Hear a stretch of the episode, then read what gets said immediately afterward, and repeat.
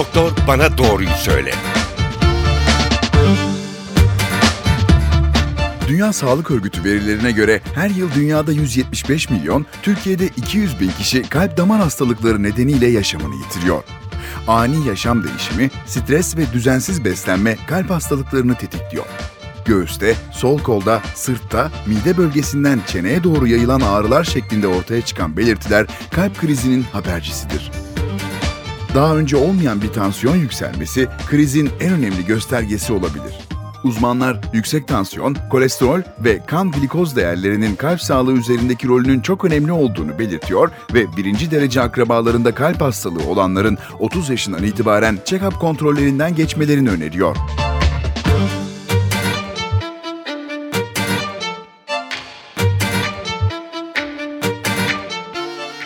NTV Radyo stüdyolarına hoş geldiniz. Ben Öykü Özdoğan. Doktor Bana Doğruyu Söyle programı başlıyor. Bu hafta programımız her zamanki gününde ve saatinde yayınlanamadı. Zira dün Başbakan Erdoğan'ın demokratikleşme paketiyle ilgili açıklamaları vardı yayın saatimizde. O yüzden programımızı bugün yayınlayabiliyoruz.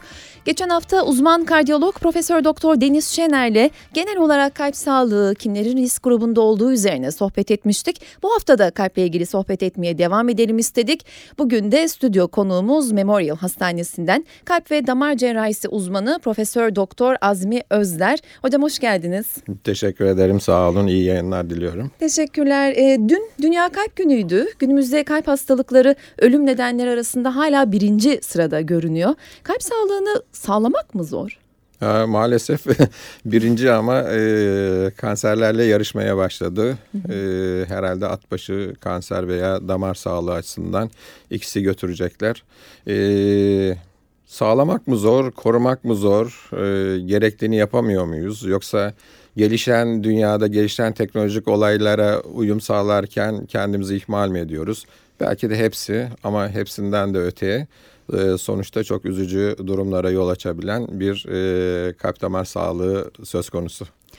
Ee, peki rahmetli Tuncay Kurtiz'i böyle bir programda anmadan e, geçmeyelim istedik. Büyük usta, usta oyuncu Cuma günü hayatını kaybetti biliyorsunuz. Rahmetli Kurtiz bypass geçirmiş. E, kendi röportajında sonrasında çok düzenli bir e, hayat yaşadığından bahsediyor. E, egzersiz yaptığını, zaten daha başında Kaz Dağları'nda yaşadığını, çok düzenli beslendiğinden söz ediyor. Ve hatta 77 yaşındayım, 87'yi 97'yi görmek istiyorum diyordu röportajında ama yaptığı egzersiz sonunda evinde ölü bulunuyor. Ee, henüz sanıyorum otopsi sonucu netleşmedi ama ister istemez kalp mi diye düşündürüyor insana. Kalp mi belki sormak doğru değil ama bu kadar her şeyi düzenli yaptığı halde nasıl oluyor? Ee, öncelikle tabii büyük ustanın e, anısı önünde e, saygıyla eğiliyorum. E, sevenlerinin acılarını yürekten paylaşıyorum. E, o yöreyi bilen bir kişi olarak da hakikaten e, Çamlıbel köyü hı hı. E, Kaz Dağları'nın en güzel yerlerinden birisi. E, oksijeni işte bol demek belki doğru değil neye göre göreceli belki bol ama e, temiz hava e, yaşantısının çok güzel olduğu bir e, köy evinde kendisi yaşıyordu. Sizin de vurguladığınız gibi e, bir bypass ameliyatı geçirmişti. E, ondan sonra sağlığına daha dikkat eder olmuştu. Ama e, kontrollerini nedenli düzenli yaptığını e, çok net bilemiyorum tabii. Belki e, kontrolleri tamamen düzenli yapılsa bile bu kaçınılmaz son olacaktı. E, ünlü şairin dediği gibi her ölüm erken ölümdür. Hı hı. Maalesef ustaydı, erken kaybettik. Tabii ki bir bypass ameliyatı olmak, e, olayı biraz emniyete almak, kendinizi emniyete almak gibi bir durumdadır. Ama bunun e, hiçbir zaman ben motoru sıfırladım, Hı. motoru e, tamamen rektifiye ettirdim. E, artık her istediğimi yaparım, e, dilediğimi yaparım şeklindeki bir ee, belki biraz sonra o ameliyatlar konusuna ve ameliyat sonrası nelere dikkat edilmesi gerektiği konusuna değineceğiz ama bu kanıda olurlarsa insanlar hata yaptıklarını anlarlar.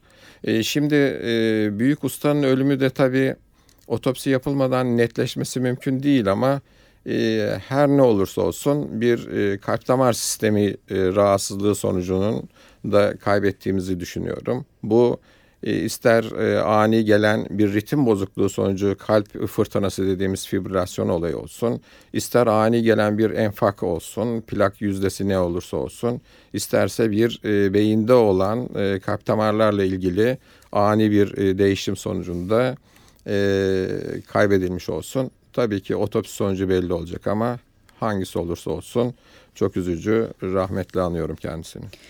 Ee, biz de rahmetle anıyoruz. Rahmetli e, Tuncel Kurtiz'den de e, bahsetmiş olduk programımızda. E, biz geçen hafta dediğim gibi Deniz Şener'le e, aslında kimler risk grubunda, kimlerin e, daha çok dikkat etmesi e, gerektiği üzerine konuştuk ama e, 17-18 yaşında bile kalp krizi geçiren insanlar olduğunu duyuyoruz. Evet. E, genetik olabilir belki bunlar. Kısaca tekrar bir risk faktörlerinden, kimlerin daha fazla dikkat etmesi gerektiğinden bahsedebilir miyiz? E, tabii Deniz Hoca da bu işlerin e, üstadlarından e, kuşkusuz o da kapsamlı bir şekilde sizleri bilgilendirmiştir. Bizim e, öncelikle şunu vurgulamak lazım. Bahsettiğimiz organ kalbimiz vücudumuzun bir motoru. Nasıl bir motor? Dinamik bir motor. Günde e, 10 ton kanı pompalayan, 100 bin kez kasılan ve vücudumuzdaki 120 bin kilometrelik damar ağına bir hizmet veren bir motor. Bu motora nasıl bir arabada benzin getiren e, damarlar varsa e, bizim de e, koroner kalp damarı dediğimiz e, damarcıklar bu motora kanın akışını getiriyorlar. Ve bunlardaki sorunlar işte e, hastalıkları ve kalp damar hastalıklarını e, öncelikle kalptekini e, bize e, vurguluyor. Şimdi e, bizim kalp damar hastalıklarında iki ana bölüme ayırıyoruz. Birincisi değiştiremeyeceğimiz faktörler dediğimiz faktörler var. Bunlar nelerdir? Birincisi genetik geçişi değiştiremiyoruz. İkincisi cinsi değiştiremiyoruz. Üçüncüsü de yaşı değiştiremiyoruz. E, çünkü bunlar doğuştan itibaren yaşlanıyoruz. Yaşı değiştirmemiz mümkün değil. Cinsiyette şöyle bir ayrımımız var. E, erkekler kadınlara göre daha ağırlıklı olarak kalp hastalığına yakalanma şanssızlığına sahip. Yalnız bir tek e, bunun üzerinde özellikle duruyoruz. Eğer kadınlar sigara içiyorlarsa onlar da bu koruyucu e, kendilerinin kadınlık hormonunun koruyuculuğunu tamamen ortadan kaldırarak tekrar e, kalp erkeklerle eşit duruma gelebiliyorlar. Dolayısıyla e, lütfen ve tekrar lütfen lütfen sigarayı e, kadınların özellikle herkesin bırakması lazım. Kadınların da dikkat etmesi lazım. Genetik dedik. Genetik faktörlerde e, şu e, önemlidir. Tabii ki her şey genetik olarak geçiyor. Nasıl gözümüzün e, rengi, şekli, boyumuz, ailesel geçişlerimiz varsa genetik olarak kalp hastalığı geçebilir. Ama bunun yanında belki kısaca değineceğim, değiştirebileceğimiz faktörleri de bunları siz engellerseniz genetik sizin için büyük risk olmaktan çıkar. Yani şunu söylemek istiyorum. Sizin e, anneniz babanız çok erken yaşta kalp damar hastalığı yani enfarktüs geçirmiş olabilir, ameliyat geçirmiş olabilir ama onlar sigara içiyordur, şekeri vardır, tansiyonu vardır. Eğer siz e, sigara içmiyorsanız, e, tansiyondan korunuyorsanız, e, şeker hastalığınız yoksa, hareketli yaşamı e, tercih ediyorsanız, diyetinize dikkat ediyorsanız hiç üzülmeyin kalp e, damar hastası olmayabilirsiniz. Olmayabilirsiniz. Evet. Bu da güzel bir mesaj oldu. Peki kalp hastalıklarının nasıl teşhis edildiğinden, tanı yöntemlerinden bahsedeceğiz ama öncesinde e, belirtilerden ve özellikle göğüsteki ağrıdan bahsedelim istiyoruz. Hı hı. Göğüs ağrısı kalp krizi için önemli bir gösterge, önemli bir alarm. Ama bazen bu ağrılar karıştırılabiliyor. Yani çok e, yürürken çok hızlı bir yürüme sonucu oluşan bir göğüs ağrısı kalp krizinin alarmı mıdır? Bu ağrıları hasta kendisi ayırt edebilir mi? Aa, şimdi tabii e, bu programları e, çok güzel yapıyorsunuz. Çok teşekkür ederim. Yani bizim e, tabii burada mesajlar verirken, insanları bilgilendirirken de korkutmamamız lazım. Hı hı. Bir, her e, göğüs ağrısı kalp ağrısı değildir. Hı hı. E, çünkü İnsanlar sağa bakıyorlar aman şuranızda bir şişlik var kanser olabilirsiniz. Sola bakıyorlar bacağınızda bir şey varsa işte bu bir e, felç e, işaretidir. İşte e, yürüyüşlerde ben bazen arkamdaki kişilere kulak misafiri oluyorum istemeden de. İşte senin kolesterolün kaç, e, iyi huylusu kaç, e, kötü huylusu kaç. Herkes her şeyi biliyor. Herkes her şeyi biliyor. Ama bu tabii bir insanda biraz da korku şeyi yapıyor. Yani biz bir korku imparatorluğu yaratmak zorunda değiliz. Biz sadece verdiğimiz mesajlarla insanları ne zaman ne şekilde alarma olması gerektiğini e, iyi vurgulamamız lazım. Yoksa her an her bir şey olabilir. Yani hemen göğsünüz ağrıdı. Eyvah kalp krizi geçiriyorsunuz demek çok doğru değil. O zaman panik ataktan insanlar bu sefer e, farklı yöne gidebilirler yani. Evet. Şimdi e, bir defa kalp hastalıklarının tabii kalp hastalıkları iceberg'in altı gibi çok e, geniş bir alanda.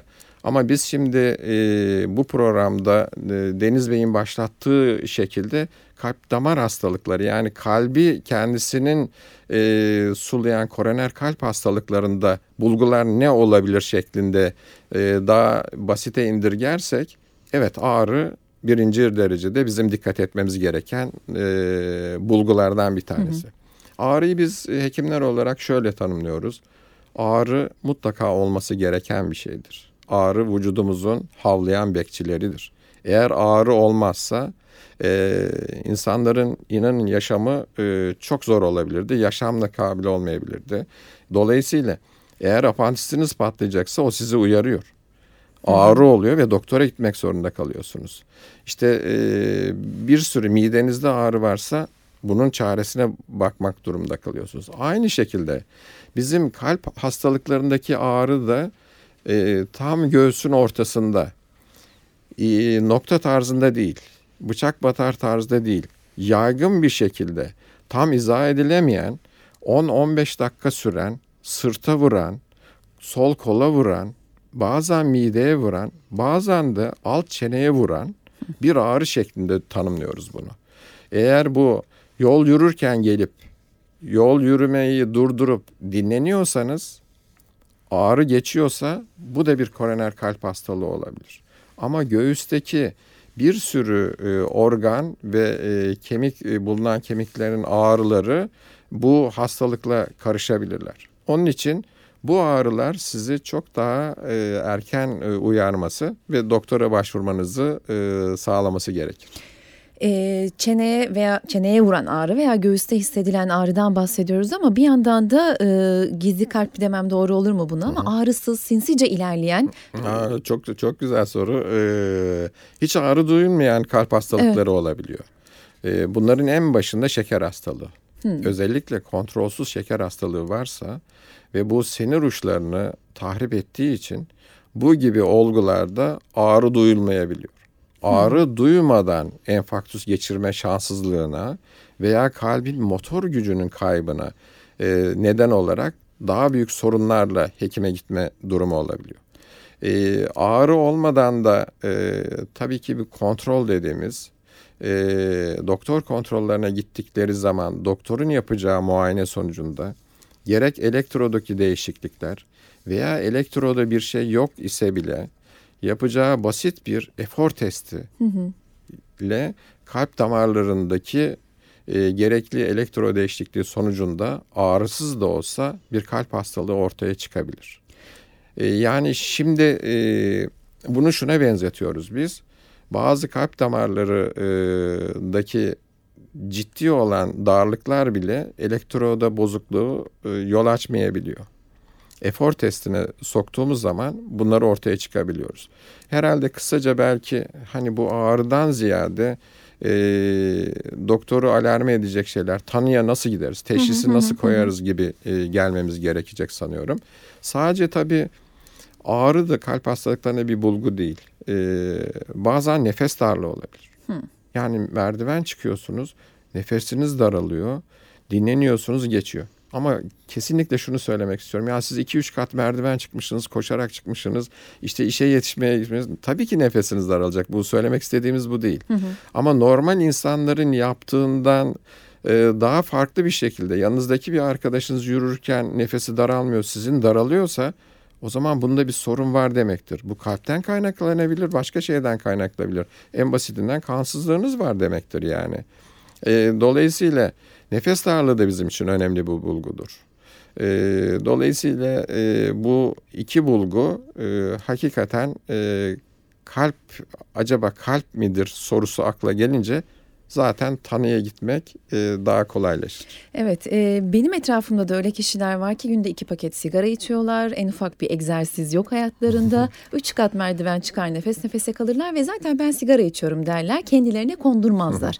Aslında bu e, bu insanların demeyeyim ama bu tip e, hiç şüphelenmeyen e, ve kalp e, hastalığı riski olan e, insanların da belli bir takım check-up'lardan ve efor testlerinden geçmeleri gerekiyor. E, kuşkusuz evet. Hangi yaştan sonra, ne kadar zamanda bir, nedir bu rutin yapılması gereken kontroller? Şimdi biz eskiden e, 25-30 yaşlarında ilk e, kalp muayenesini öneriyorduk ama e, gelişen teknolojik e, durumlar ve kalp hastalıklarının bilinebilirliği, genetik geçişler nedeniyle artık çocukluk çağında ailesinde genetik geçişli e, kalp hastalığı olan çocuklarda e, mutlaka çocukluk çağında çocuk hekimleri bunları 4-5 yaşında e, hiç olmazsa bir check-up alıyorlar. Kolesterollerine bakıyorlar. İyi huylu kötü huylu kolesterolleri nedir? Çünkü beslenme bir alışkanlıktır. Nasıl bir beslenme düzeni götürürseniz o şekilde devam eder. Hepimiz kendimizden çok iyi biliyoruz ki tatilde her şey bize tatil diyerek e, işte açık büfelere saldırıyoruz, onu yiyoruz, bunu yiyoruz. Döndükten sonra eski sistemimize dönmekte biraz bocalıyoruz. Çünkü o kısa sürede olsa ona alıştık. Dolayısıyla kalp hastalığı geçmişinde ailesinde olan kişiler çocukluk çağında işte fast food'dan uzak e, tutularak e, yiyeceklerine dikkat ederek daha sağlıklı beslenerek e, bunlar e, kalp damar hastası olması engellenebiliyor. Onun haricinde 20 yaşında e, ilk kan sayımları, e, kolesterol tahlilleri yapılabilir. E, ama 30'lu yaşlarda eğer sıkıntıları varsa e, bu tekrarlanabilir. Daha kapsamlı bir check-up yapılabilir. E, işte bunun efor testi dediğimiz, eko dediğimiz kalbin ultrasonografik tetkikleri, elektroları yapılabilir.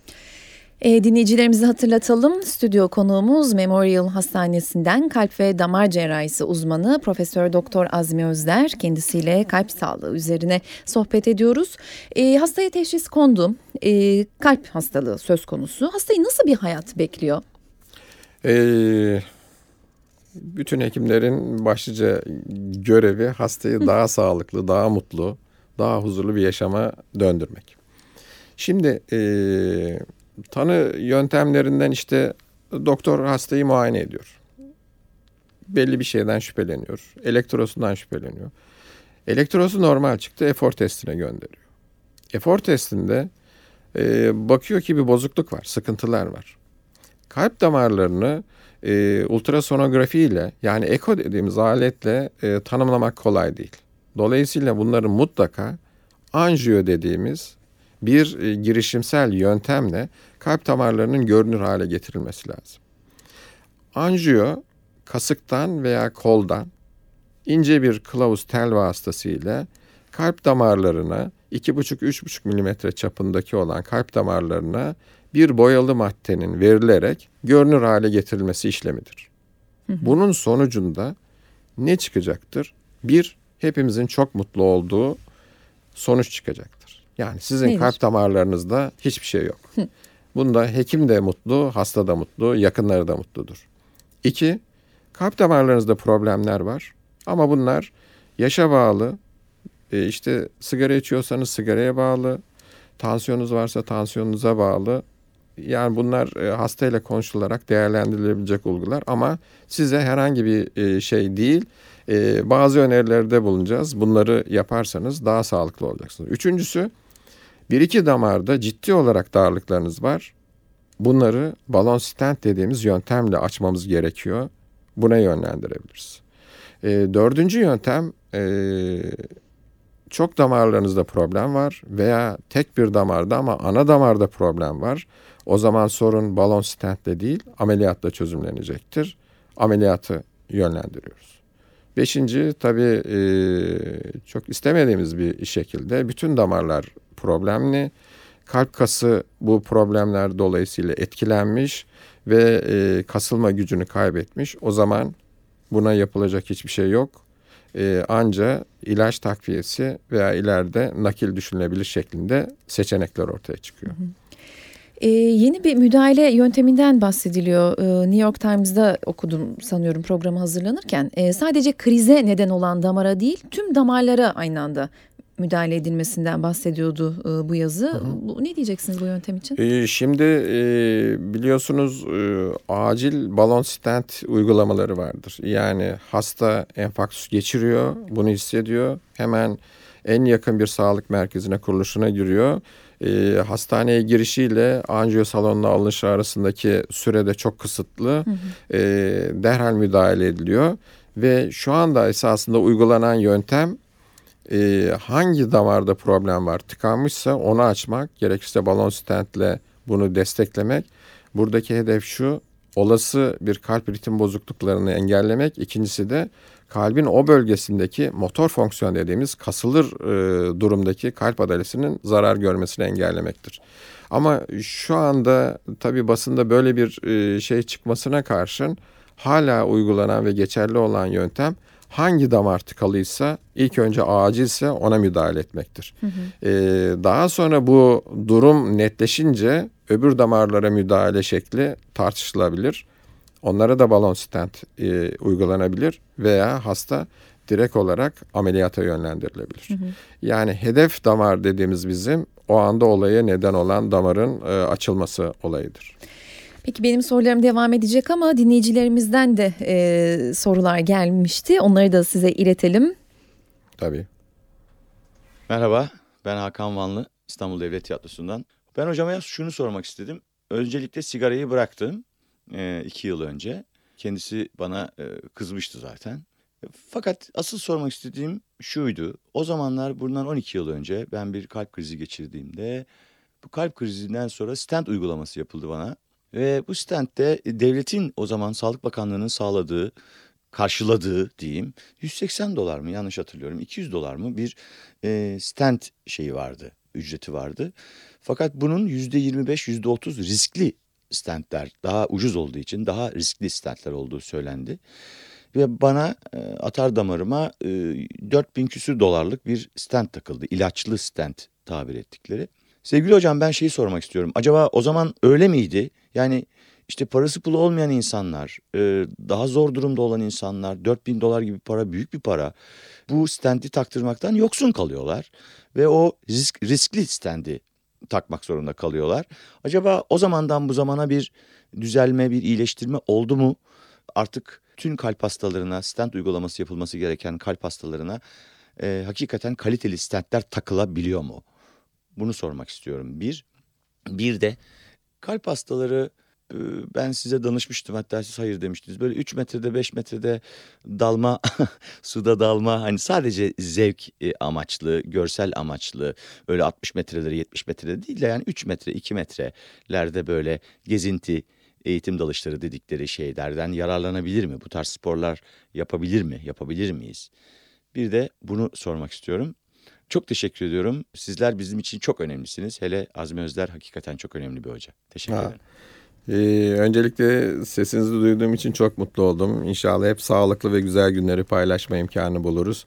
Ee, birinci soru, e, kuşkusuz hekimler hastaları konusunda en iyi ve en e, güzelini yapma arzusundadırlar. Ama e, sizin söylediğiniz o eski devirlerde e, stent olayı dediğimiz e, olayda iki seçim vardı. Birincisi e, çıplak kaplı stentler, ikincisi de ilaç kaplı stentlerdi. Bu e, çıplak kaplı stentler gene de günümüzde kullanılmakta. Damarın çapına, uzunluğuna, genişliğine ve aciliyetine göre kullanılıyor ve çok da başarılılar. İkincisi bazı e, damarın çapı gene konulacak yer ve e, darlığı açısından uygulanan stentler ise ilaç kaplı stentlerdi. O zaman onların da maliyetleri çok yüksekti. Ama günümüzde bu maliyet e, hesapları biraz daha çok aşağıya çekilmiş durumda. Devlet de bir sürü ilaç kaplı stenti artık e, sübvanse ediyor. E, çok az bir farklarla bunu katkı payı tarzında farklarla e, insanlara uygulamak e, çok olası. Yeni gelişmelerden de bahsedebilirsek yeni gelişmede stentler biodegradable stent dediğimiz e, takıldıktan belli bir süre sonra eriyen stentler e, artık gündeme gelecek. Bu e, eriyen stentlerin de kullanılmasıyla çok daha sağlıklı e, işler e, ve hastaya ve doktora e, gelecek diye düşünüyorum. Diğer sorunuz e, kalp hastalığı kontrolde kalmak üzere her türlü sporu yapabilir. Ama e, bazı sporlar e, kontrolsüzsa mesela e, onlara e, çok doktor izin vermeyebilir. E, size de yanılmıyorsam e, o zaman geçirdiğiniz bir enfarktüs, ağır enfarktüs nedeniyle beri, belirli korumaya almak durumundaydık. E, ve siz de sigarayı bırakmakta da biraz e, o zamanlar zorlanmıştınız. E, daha sonraki eğer e, kontrolleri gayet iyi bulunuyorsa kalbiniz tabii ki öyle 3 metrelik falan dalışları yapabilirsiniz. Her türlü aslında e, sporu e, kalp hastalarına öneriyoruz ama kontrollü ve ifrata kaçmadan öneriyoruz. Aslında sağlıklı insanlar için de bu geçerlidir. Yani işte tüpsüz ben 8-10 metreye dalarım derseniz bir sürü riskleri de kendiniz e, alacaksınız demektir. Unutmayalım ki yaşam bir bedel teorisi üzerine kurulmuştur. Her şeyin bedeli vardır. İşte ben sigarayı bırakamıyorum, bundan zevk alıyorum diyorsanız işte kalp kriziyle başka olaylarla da karşılaşabiliyorsunuz. Umarım hep sağlıklı görüşürüz. Ee, görüşmek dileğiyle Sayın Vanlı. Hoşçakalın. Hakan Vanlı'ya teşekkür edelim sorusu için. Ee, Tour de France sporcuları üzerinde bir araştırma yapılmış. 1947-2012 yılları arasında çoğunun kalp sağlığı çok iyiymiş. Ama futbol sahasında yığılıp kalan sporcular var. Nasıl egzersiz yapılmalı? Kalp hastaları veya kalp sağlığının korunması için her ikisi için de doğru egzersiz nasıl yapılır? Şimdi tabii ki e, kuşkusuz herkes e, spor yapacaktır. Yani futbol oynayabilir, voleybol oynayabilir, tenis oynayabilir, basketbol oynayabilir. Ama hepsinde inanın düşük de olsa riskler var. İşte e, sık sık basında da karşılaşıyoruz. E, kalp muayeneleri oldu. Hatta anjiyosun oldu. Yüzde on bir darlığı olan bir insan e, bakıyorsunuz bir e, stresli bir koşu esnasında kalp krizi geçirerek yığılıp kalıyor. Bu şunu gösteriyor. Yani kalpte plaklar olabilir. Bizdeki bulgu veren, dikkat edilmesi gerekli olan nokta belki %60-70 sınırı olsa bile %10, %20'lik bir plak bile çok stresle, ani hareketle yırtılıp o kalbi damarını tıkaması ve üzücü sonuçlara yol açabilir. Bizim en iyi sporumuz yürüyüştür.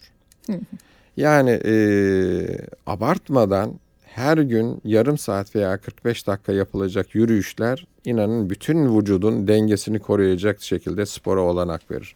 Ama bunun yanında e, isteyen tabii ki e, koşusunu yapabilir. E, lütfen ısınarak ve egzersize başlarken kendisine vakit ayırarak bu işi yapmak e, durumunda kalmaları lazımdır. E, belirli yaşın üzerinde tabii ki çok ciddi olarak kontrolleri yapılsa dahi e, mücadeleci, hırslı sporlar, özellikle mesela e, basket maçları, halı saha maçları e, bunları çok önermiyoruz hem e, yapıldığı ortamların e, çok iyi olmaması nedeniyle hem heyecan katsayısı nedeniyle vücuttan salgılanan endorfin denen hormon nedeniyle kişi kendisini tanıyamıyor ve çok üzücü olaylara yol açabiliyor. Dolayısıyla e, mutlaka e, bir kontrol yapılarak ve her yaşın kendine özgü sporunu yaparak yaşamlarını devam ettirmek e, durumundalar. Hı hı. Kuşkusuz insanların e, hiçbir zaman e, gönülleri yaşlanmıyor tabii ki. Kaç yaşına gelirse gelsin hala kendilerini genç zannediyorlar ve e, yaşların üzerinde bir performans sergileyeceği sporlara yöneliyorlar. Ama ne olur o zaman çok dikkatli olmaları lazım. Dinleyicilerimize hatırlatalım. Stüdyo konuğumuz kalp ve damar cerrahisi uzmanı Profesör Doktor Azmi Özler. Kendisiyle kalp sağlığı üzerine sohbet ediyoruz. Kalp hastalarının nasıl beslenmesi gerektiğini bir beslenme uzmanına soracağız telefon bağlantısıyla ama öncesinde Azmi Hoca e, kalp sağlığını korumak için genel olarak nelere dikkat etmemiz gerekiyor? Yani bizim karıştırdığımız şey doymakla vücudun ihtiyacı olan şeyi almak arasında çok böyle ince bir çizgi var.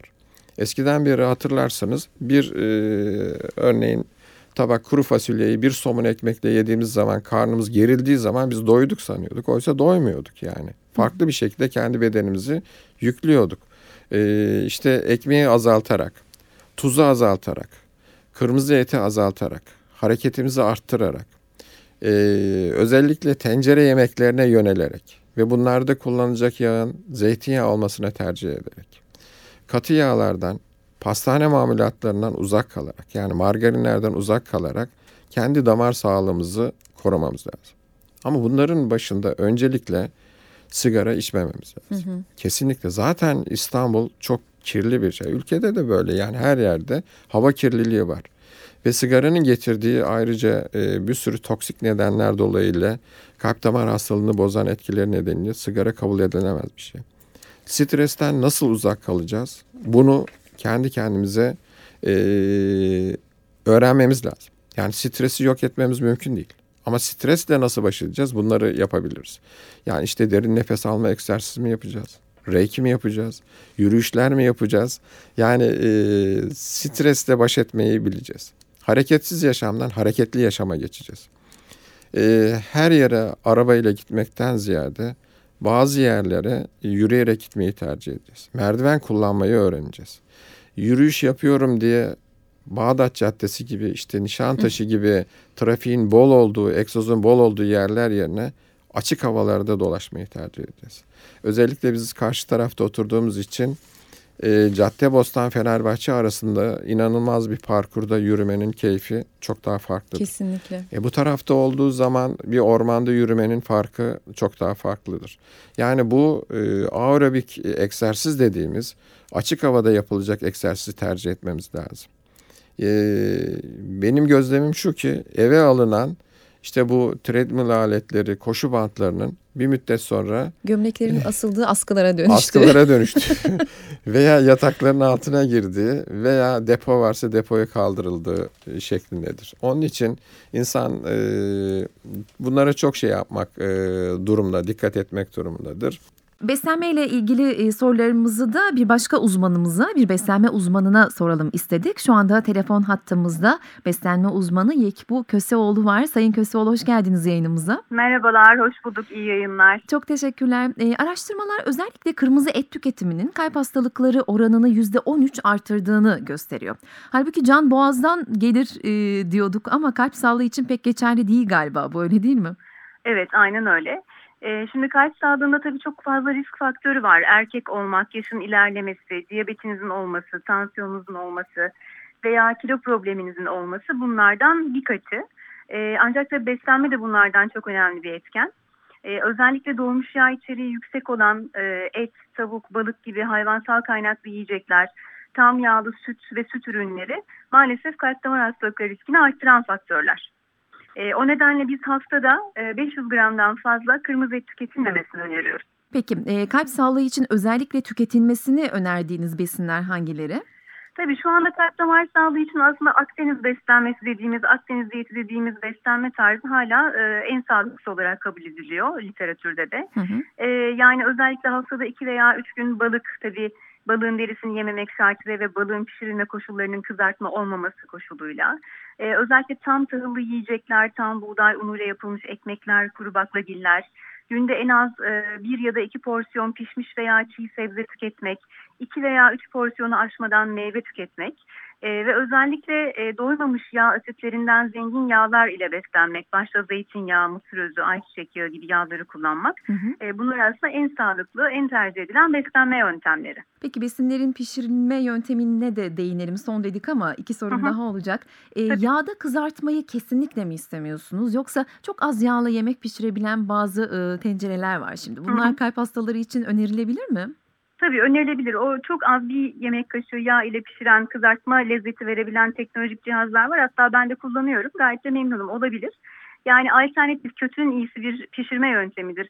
En sağlıklı pişirme yöntemi haşlama, buğulama, ızgara veya fırınlama yöntemidir.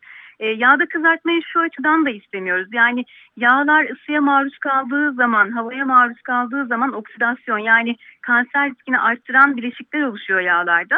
Hem kanser riski açısından istemiyoruz hem çok fazla yağ tüketimi olduğu için istemiyoruz. E, ama onun dışında eğer ille de e, kızartma tüketilecekse en azından onu da hani ayda bir kez ve kullanılan kızartma yağının tekrar kullanılmaması şartıyla derin yağda, bol yağda ısı, e, yağ iyice ısındıktan sonra yiyeceği içine attıktan sonra minimum yağ çekmesini sağlayarak ve e, besini çıkardıktan sonra da yine fazla yağını bir peçeteyle veya kağıt havluyla aldıktan sonra yenilebilirse en sağlıklısı olacaktır. Tamam çok teşekkür ediyoruz Sayın e, Köseoğlu yayınımıza katıldığınız için. Rica ederim. İyi yayınlar diliyorum sizlere. Teşekkürler hoşçakalın. Kalp sağlığı için e, kısaca nelere dikkat edilmesi gerektiğinden bahsettik ama bir yandan da kalp ritmini bozan kalp ve damar rahatsızlıklarına neden, neden olabilecek bazı e, hastalıklar var. Tiroid bozukluğu gibi, kansızlık gibi.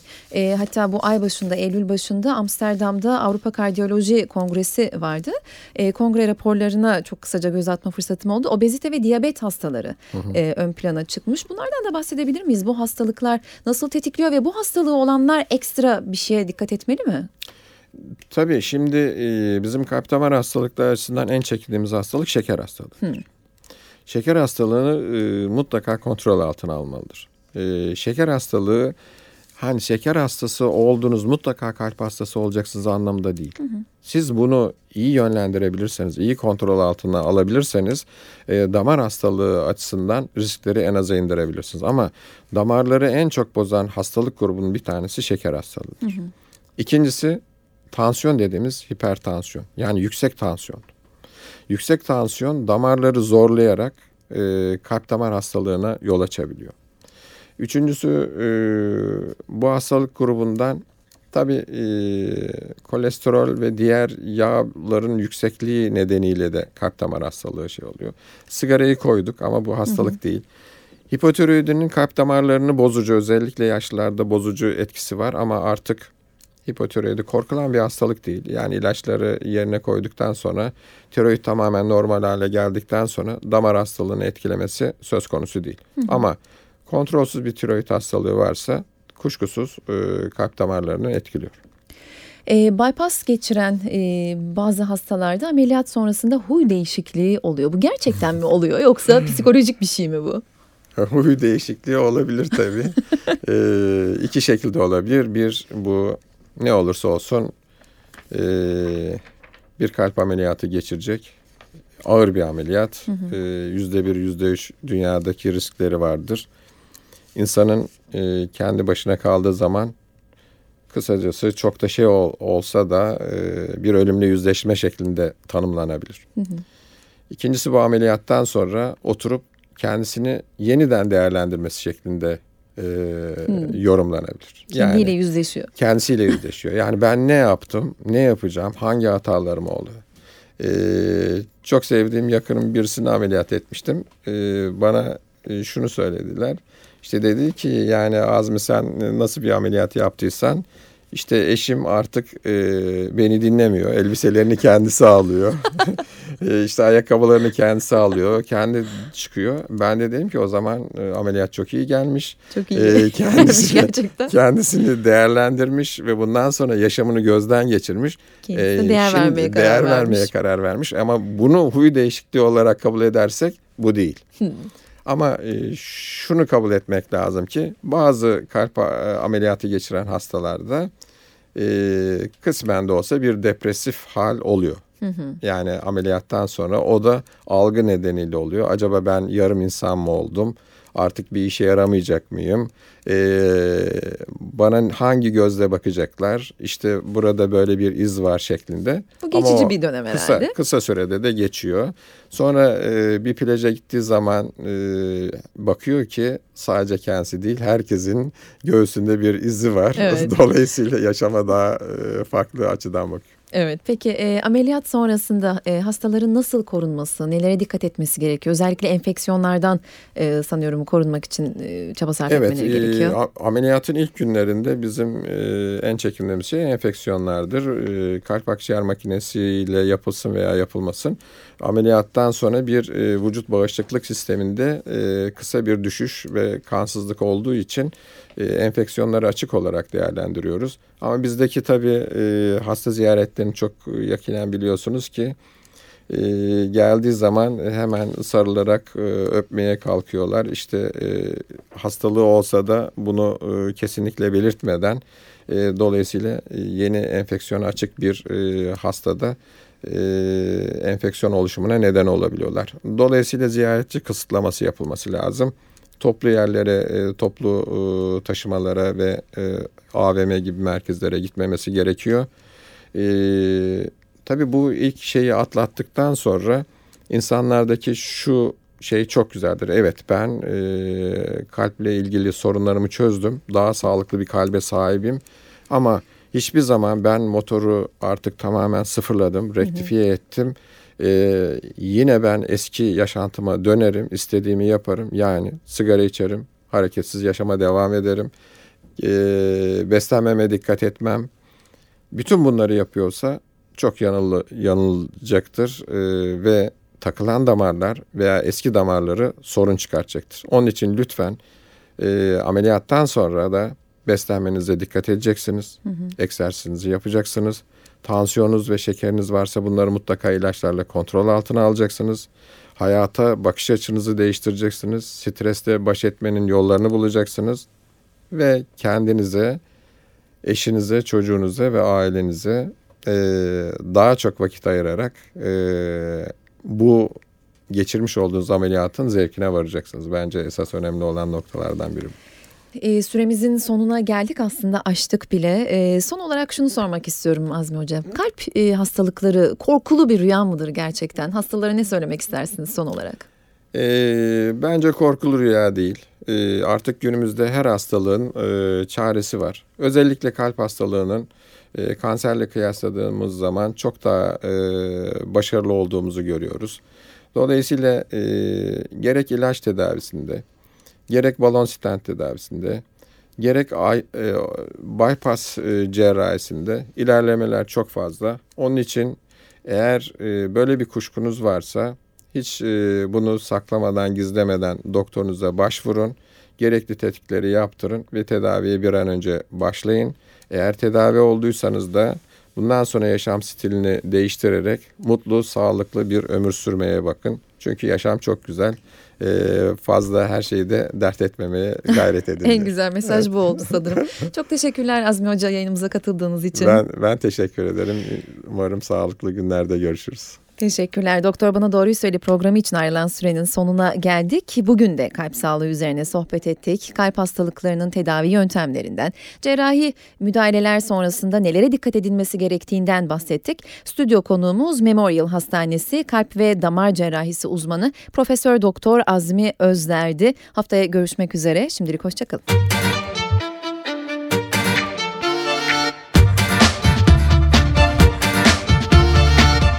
Doktor bana doğruyu söyle.